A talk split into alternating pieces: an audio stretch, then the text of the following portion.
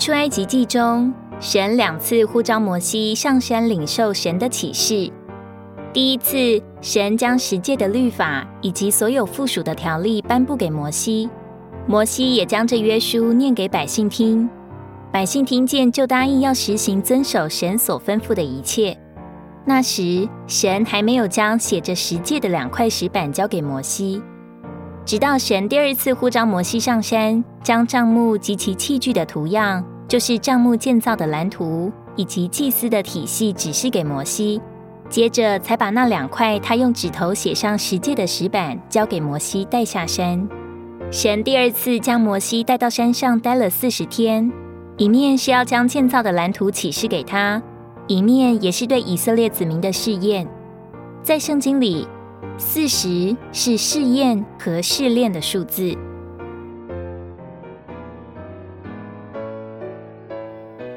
以色列子民自以为能遵行律法。却不认识他们是堕落过而有罪的，他们拜偶像，有不幸的恶心，而且常发怨言，败坏又软弱。摩西在山上停留，就铺露出他们是堕落的人，完全无力遵行神的律法。神早在颁布律法时就晓得这些，因此在交石板以前，就先将帐幕及其器具的图样，并祭司的体系指示摩西。这两件事都预表基督要做恩典的路，让人来接触并享受它。今天神的心意并不是要我们凭自己的努力来遵守律法，因为那是不可能的。神是要我们借着基督做恩典的路，进入帐幕来享受它并接触它。我们所有所享受的神，要成为遵守律法的力量，使我们能真正的遵守律法。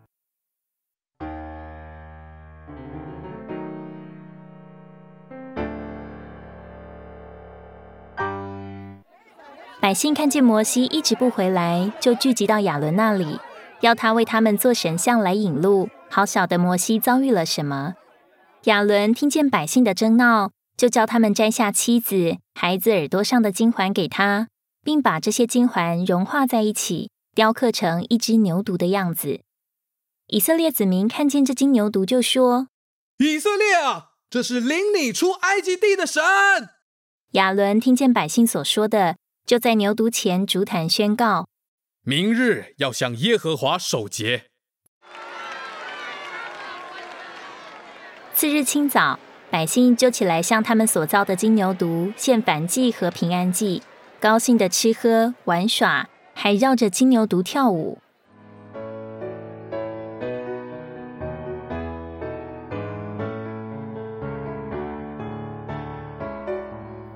以色列人以偶像代替了他们对神的享受，使他们没有力量来遵守诫命。做偶像的材料是妻子儿女耳上的金环。说出在铸造金牛犊以前，偶像已经以自我装饰的形态存在于他们中间。金子成为牛犊以前，已经以自我装饰的拜偶像形式存在了。在出埃及三十三章，主吩咐百姓不要有什么装饰。今天这世代的文化提高了自我的装饰，年轻男女喜欢把钱花在打扮、装饰自己上。然而，在神看来，偶像的原则就是自我装饰。再者，以色列人用来铸造金牛犊的金子，是他们离开埃及以前，神是埃及人给他们的。这些金子该用来建造帐幕，结果却被用来打成耳环，造成偶像。这是因为仇敌进来篡夺了神所赐给我们的礼物，把它耗尽。这给我们看见，我们该将神所赐给我们的财富奉献给神，为着神家的建造，却不该用来为着自己的装饰和享受，免得陷入拜偶像的罪里。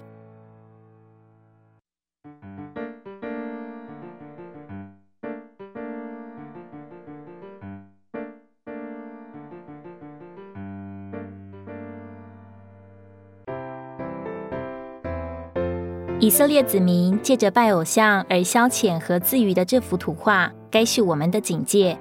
从以色列人制造并敬拜金牛犊这件事，我们来看拜偶像所含是错误的原则。其一是表面上敬拜神，实际上却为着享受、消遣和娱乐。因为牛犊不是为着劳苦，而是为着享受，尤其是为着食用的。他们是在拜他们所享受的。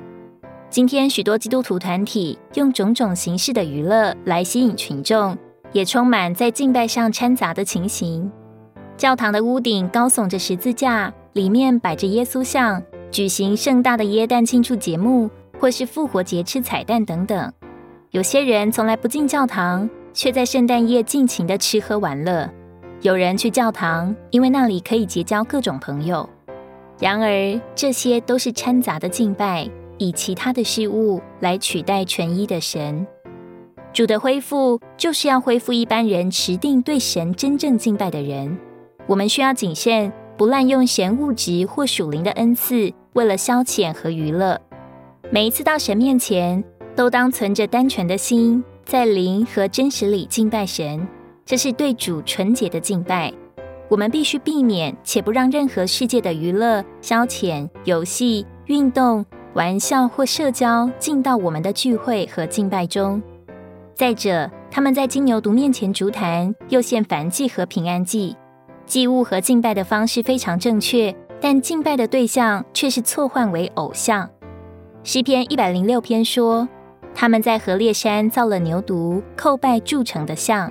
如此将他们的荣耀换为吃草之牛的像，他们的敬拜是将耶和华神他们的荣耀换为吃草的牛，这是一种装假，假装敬拜真神，看起来是为着神的旨意，实际上是在敬拜别的向着神以外的事物。他们把献给神的祭物献给了偶像，是不纯洁可耻的敬拜。最后，他们没有把神赐给他们的财富和宝贝。为着神的目的合适的使用，领头人亚伦甚至滥用神给他的恩赐和才干，带头将金子铸造成金牛犊。要将金子铸成偶像，并非一件容易的事，这需要有技巧。然而，当被摩西责备为何使百姓陷在大罪里时，亚伦竟然还为自己申辩：“我把金环扔在火中，这牛犊便出来了。”这指明他所做的乃是一种人造的神机。在新约的启示录，我们看见由天主教所表征被盗的教会所做的，正如同金牛犊的偶像。他们将外邦异教的东西混杂在神子民对神的敬拜里，照着外邦异教的方法，不照着神的方法帮助人敬拜神，甚至无论到哪都吸收与拜偶像有关的事物。然而，跟随着拜偶像而来的就是分裂与淫乱，最后必遭神的审判。这对我们该是何等的警惕！愿神保守我们的心纯洁，逃避拜偶像的事，也不有分于任何拜偶像的原则，不为着神的旨意，却为着自我装饰、享受和消遣，装假的敬拜，或滥用神所赐给的财富和恩赐。